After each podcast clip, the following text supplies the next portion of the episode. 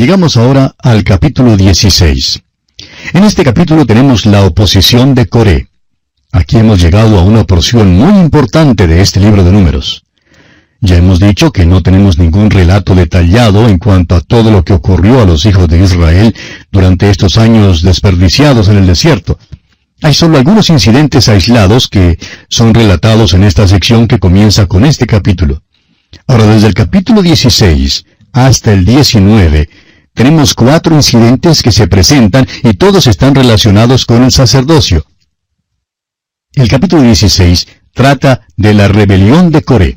El capítulo 17 trata de la vara de Aarón que floreció. El capítulo 18 es sobre la confirmación del sacerdocio y el capítulo 19 se relaciona con la ofrenda de la vaca a la sana. Este capítulo principia con la murmuración de los hijos de Israel. Esta es la quinta murmuración y antes de que salgamos de este capítulo 16, nos encontraremos con la sexta murmuración. Uno puede dividir el peregrinaje de los hijos de Israel según sus murmuraciones en el desierto. Esta es una murmuración entre el sacerdocio. El hecho es que es encabezada por Coré, un levita muy prominente. Leamos pues los primeros tres versículos de este capítulo 16 de Números. Coré, hijo de Isar, hijo de Coat, hijo de Leví, y Datán, y Abiram, hijo de Eliab, y On, hijo de Pelet, de los hijos de Rubén, tomaron gente, y se levantaron contra Moisés con doscientos cincuenta varones de los hijos de Israel, príncipes de la congregación, de los del consejo, varones de renombre.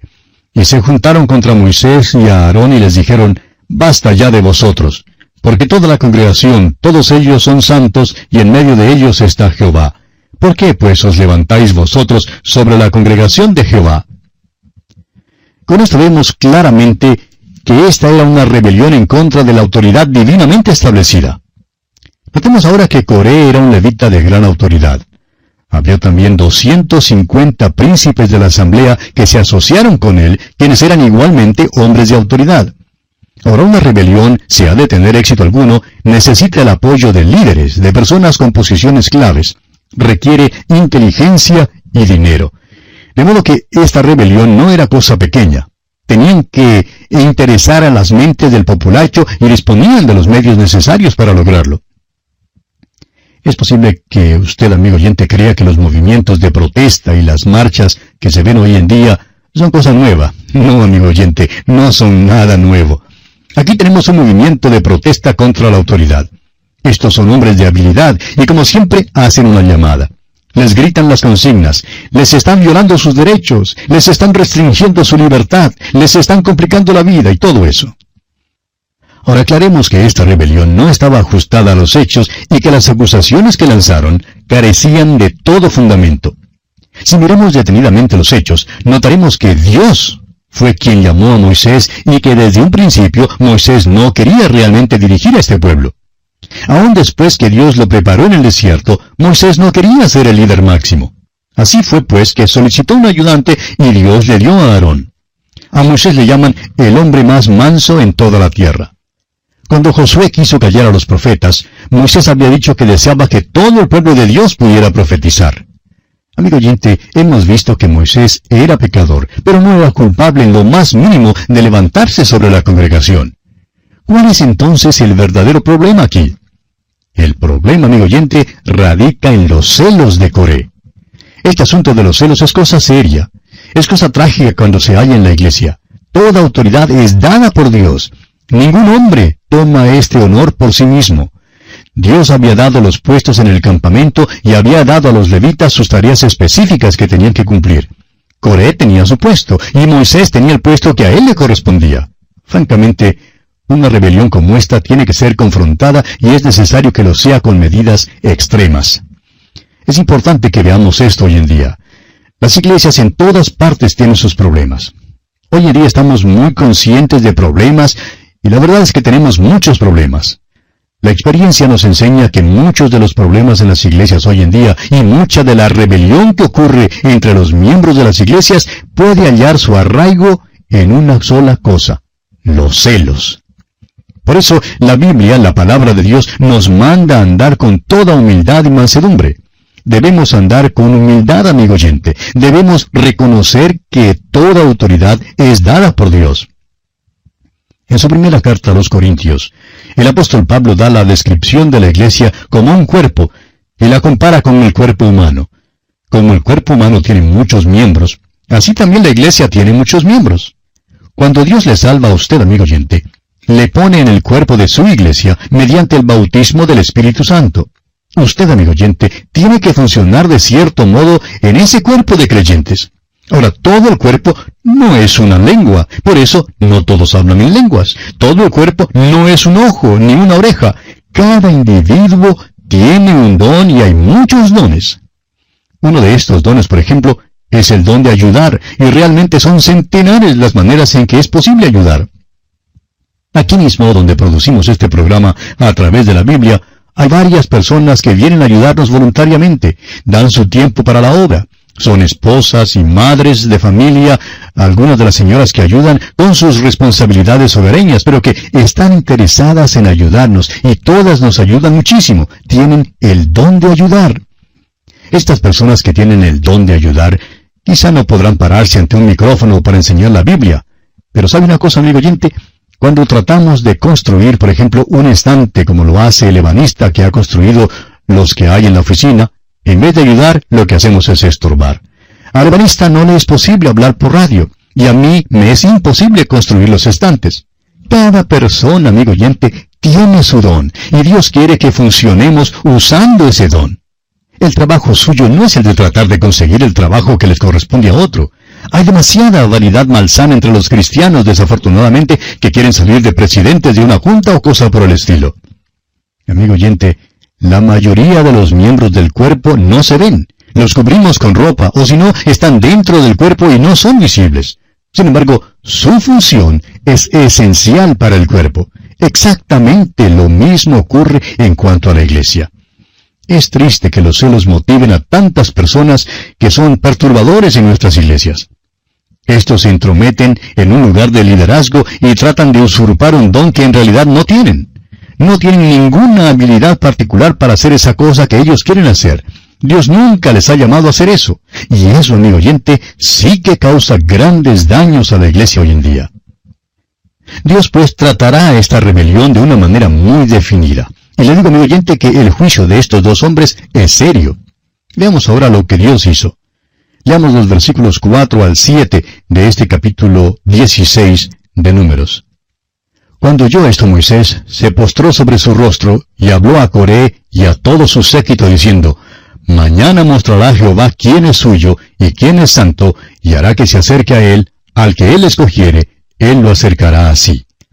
Haced esto, tomaos incensarios, Coré y todo su séquito, y poned fuego en ellos, y poned en ellos incienso delante de Jehová mañana.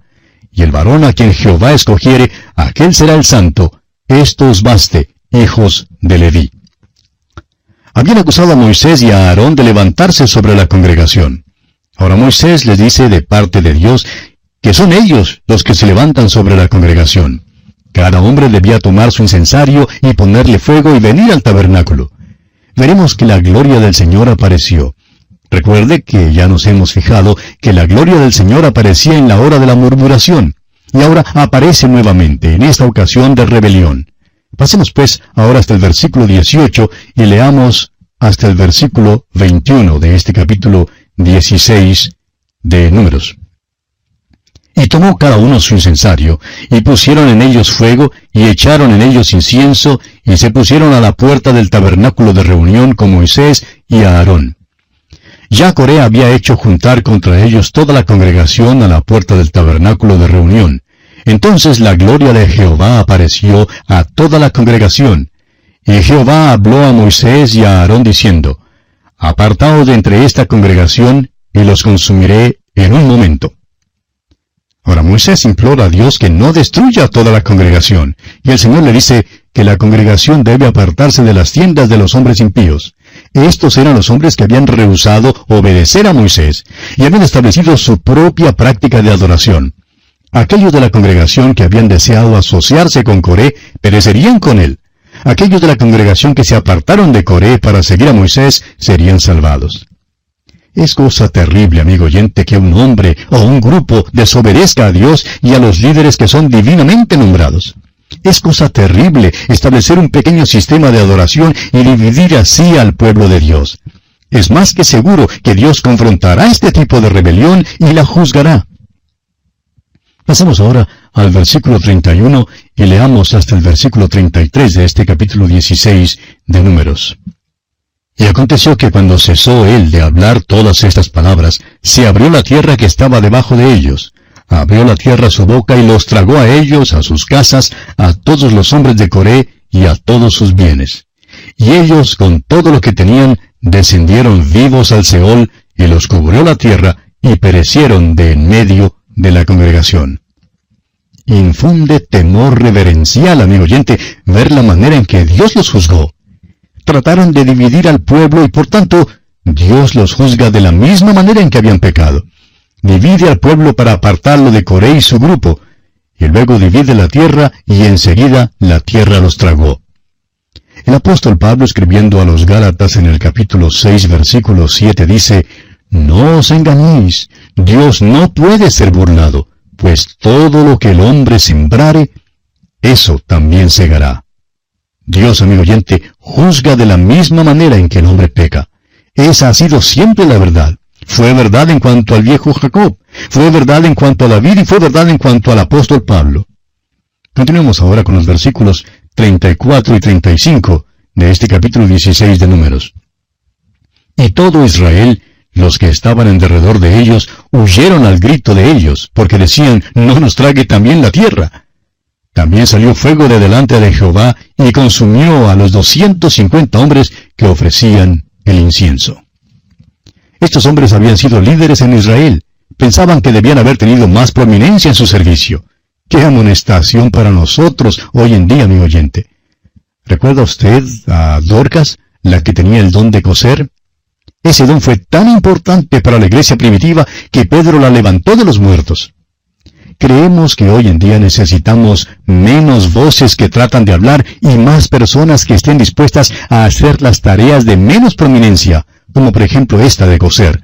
Necesitamos en la iglesia a aquellos que estén dispuestos a hacer las tareas humildes.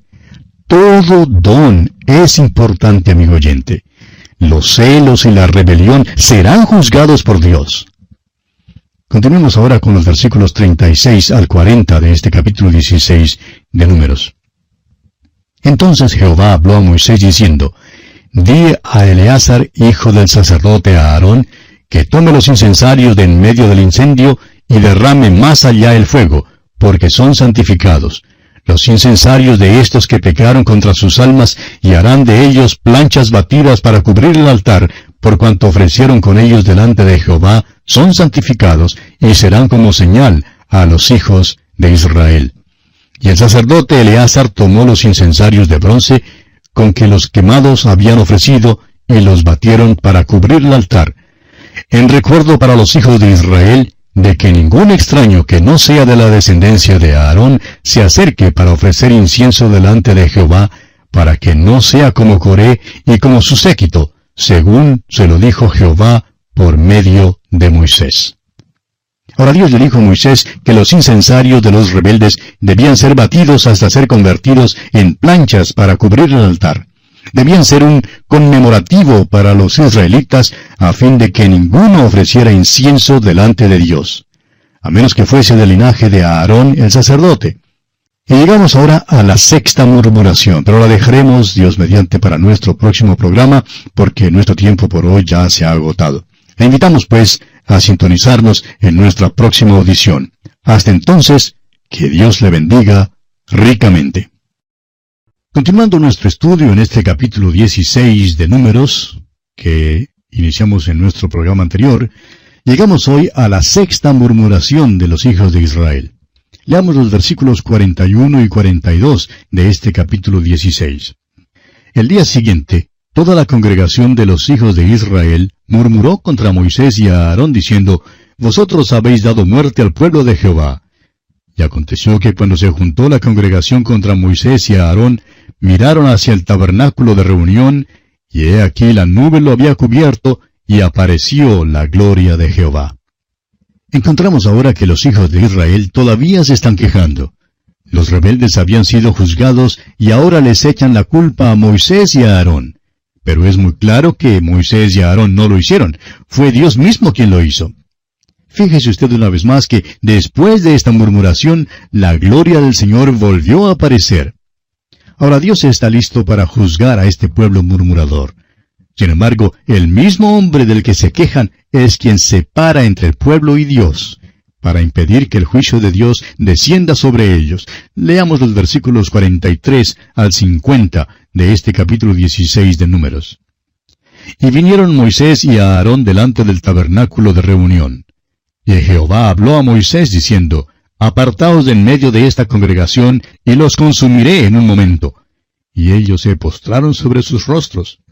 Y dijo Moisés a Aarón, Toma el incensario y pon en el fuego del altar, y sobre él pon incienso, y ve pronto a la congregación, y haz expiación por ellos, porque el furor ha salido de la presencia de Jehová, la mortandad ha comenzado. Entonces tomó Aarón el incensario, como Moisés dijo, y corrió en medio de la congregación, y he aquí que la mortandad había comenzado en el pueblo, y él puso incienso e hizo expiación por el pueblo, y se puso entre los muertos y los vivos, y cesó la mortandad. Y los que murieron en aquella mortandad fueron catorce mil setecientos, sin los muertos por la rebelión de Coré. Después volvió Aarón a Moisés a la puerta del tabernáculo de reunión, cuando la mortandad había cesado. Ahora esta actitud de Moisés que encontramos aquí en estos versículos, la encontramos reflejada también en el apóstol Pablo. Y él dice en su carta a los Romanos, capítulo 9, versículos 1 al 5, Verdad digo en Cristo, no miento, y mi conciencia me da testimonio en el Espíritu Santo que tengo gran tristeza y continuo dolor en mi corazón, porque deseara yo mismo ser anatema, separado de Cristo, por amor a mis hermanos, los que son mis parientes según la carne, que son israelitas, de los cuales son la adopción, la gloria, el pacto, la promulgación de la ley, el culto y las promesas, de quienes son los patriarcas y de los cuales, según la carne, vino Cristo, el cual es Dios sobre todas las cosas, bendito por los siglos. Amén. Es decir que estos dos hombres, Moisés y Pablo, estaban tan interesados, amaban tanto a este pueblo de Israel, que estaban dispuestos a morir ellos mismos, o a ser separados de Cristo, como dice el apóstol Pablo, si eso fuera posible, por amor a sus hermanos, de manera que ellos pudieran ser salvos. Y así, amigo oyente, concluimos nuestro estudio de este capítulo 16 de Números.